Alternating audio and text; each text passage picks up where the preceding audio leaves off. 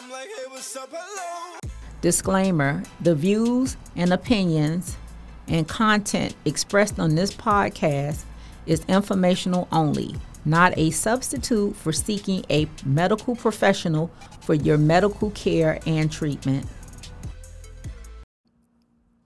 Well, hello everyone, and welcome back. This is Help Me Holiday. I am Chiffon Holiday, the host of this podcast, and joining me today is my daughter. Hi, I'm Courtney, and I'll be co hosting this segment. We'd like to welcome you back, and we want to uh, cover a topic today under the pulmonary, uh, one of the pulmonary conditions called COPD. Uh, the word, the word for this definition is chronic obstructive pulmonary disease. Um, and what is COPD? It is a lung disease that makes it hard to breathe. And people with COPD, the airways, which are the branching tubes that carry air within the lungs, they become narrow and damaged. This makes people feel out of breath and tired. Uh, you may have heard of COPD referred to as chronic bron- bronchitis or emphysema. These are just types of COPD. Also, um, what is bronchitis? Bronchitis is an irritation in the bronchia. That's the tubes that carry air in and out of the lungs. It causes a cough that brings up mucus, which is phlegm. In people with chronic bronchitis, this cause, cough can last for three months or longer, or two or more years in a row. Chronic bronchitis is one of the two main types of serious lung diseases called COPD. The other main form of COPD is called emphysema. COPD can make it hard to breathe. Both types of COPD are usually caused by smoking. Um, chronic, uh, chronic bronchitis pretty much have the same symptoms as COPD, which we'll cover uh, shortly. Emphysema, once again, is a term used to describe damage to the air sacs in the lung. This damage can also restrict airflow. So, uh, Courtney, let's go over why do people get COPD? What are some of the reasons why? The most common cause of COPD is smoking, and smoke can damage the lungs forever and cause COPD. People can also get COPD from breathing in toxic fumes or gases. In rare cases, COPD is caused by a genetic problem, and a blood test can check for this. So, what are some of the symptoms that we see with COPD that we may hear people often talk about? At first, COPD can often cause or can often sometimes you don't no have no symptoms, symptoms right? Mm-hmm. As it gets worse, it may make you feel short of breath, especially when you're moving around.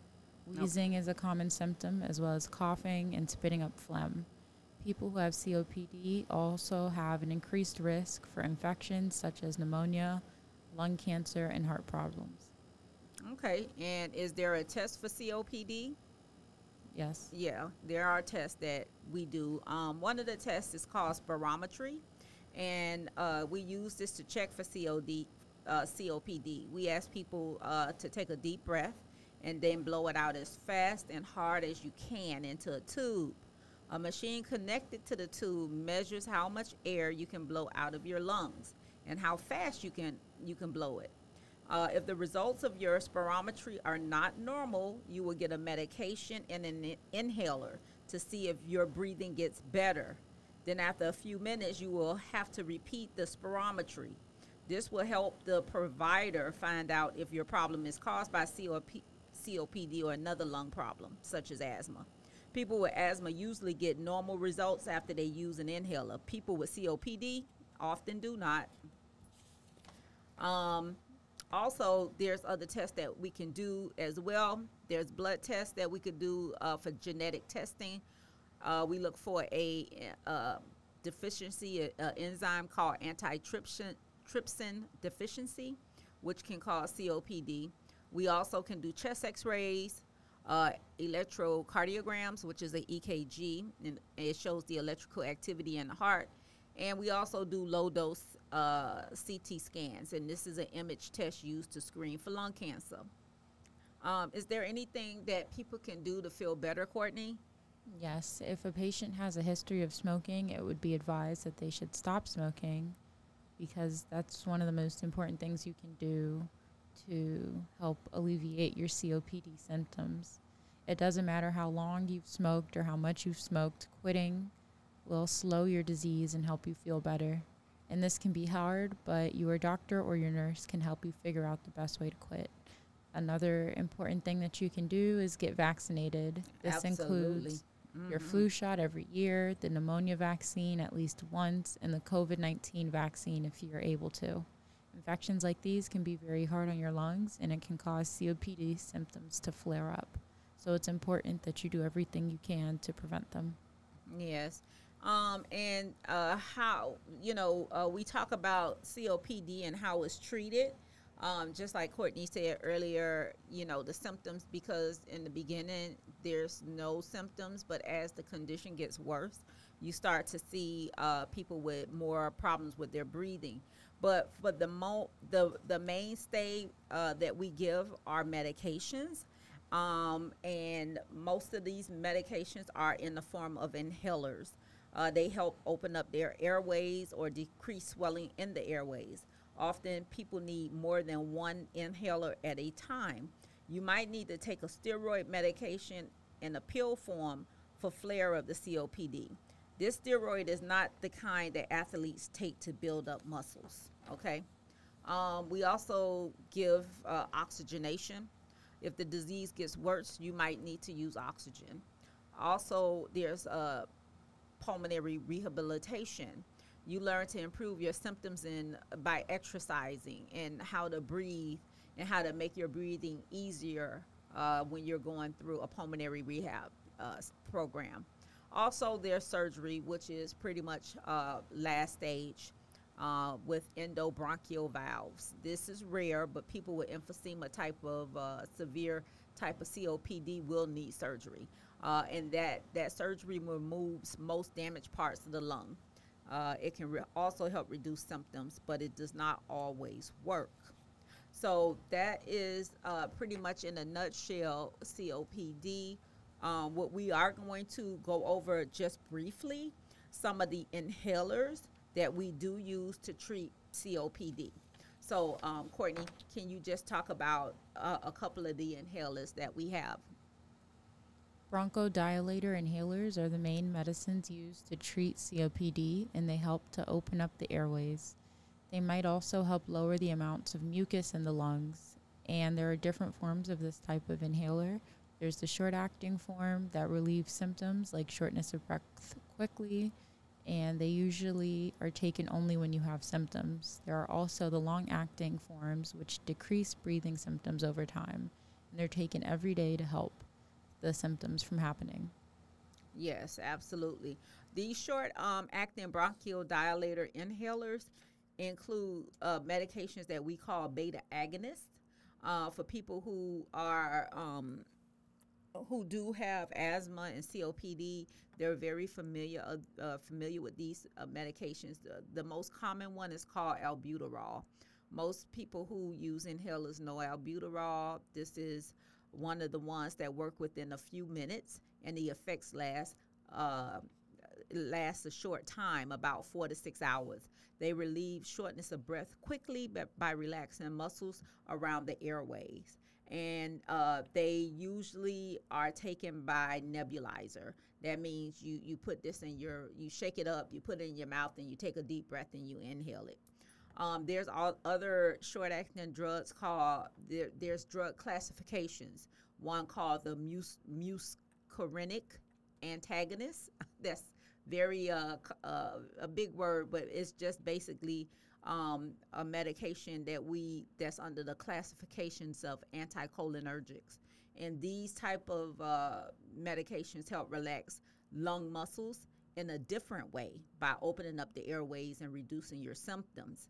Uh, these are very good uh, um, medications. And another word, another brand of medicine that's used is called Atro- Atrovent.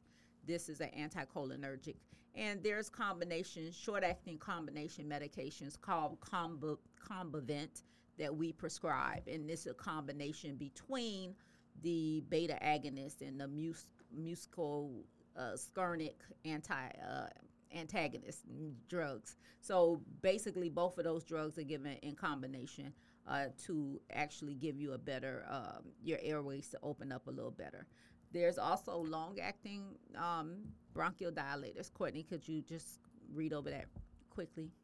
Long acting combination inhalers come as dual inhalers with both a LABA and a LAMA, and these are listed in the So, uh, with the long acting a- beta agonists, we have the LABAs, and like Courtney said, these are uh, some of the brand names of these type of medications um, are are your uh, uh, Diskus medications, uh, the uh, the Respimat.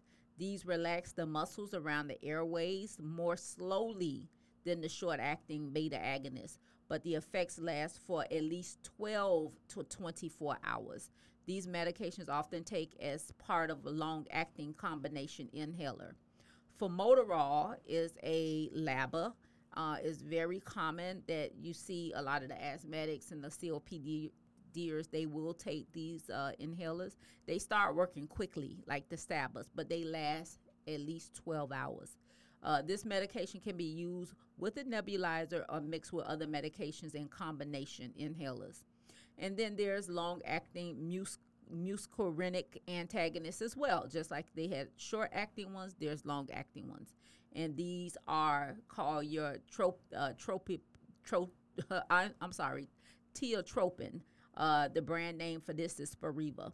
So this is a very common uh, long-acting medication that we give. It's called an anticholinergic because it works basically uh, with your uh, immune, your allergy. It, it, it, it, helps uh, calm down your reactions that you may be having when you have a flare up. So it, it works in that on that type of um, on that type of level uh, in your body.